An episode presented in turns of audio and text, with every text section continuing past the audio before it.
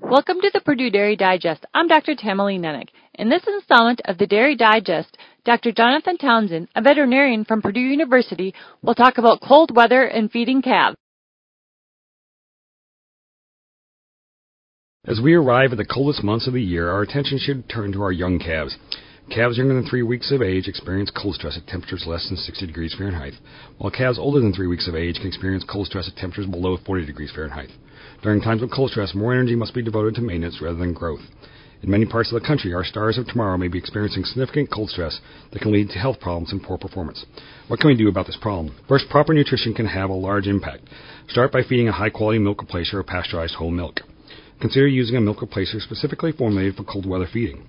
To provide more calories, a fat supplement could be added to the milk replacer for young calves. A better option would be to provide more total milk solids to the calf. This can be done in a number of ways. First, more milk replacer powder can be used per feeding. If this is done, be careful not to feed more than an 18% total solids mix. The other option would be to feed more milk or milk replacer by feeding a larger volume twice a day, or the regular volume three times a day. For example, feed three quarts twice a day or two quarts three times a day. Either method will provide 33% more total solids in a day.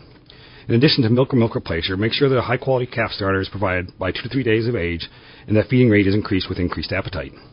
Finally, attempt to provide fresh water between 101 and 102 degrees Fahrenheit. Cold water will force calves to use energy to restore core body temperature. While nutrition is very important, also consider the following. One, make sure the environment is draft free. Two, provide deep, dry straw beds that will allow the calves to nest and conserve heat. Calf nesting bed scoring was discussed in Dairy Digest number 200.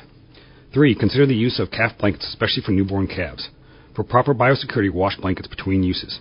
By providing a proper environment and nutrition to our young calves, we can keep them healthy and growing even when it's cold outside.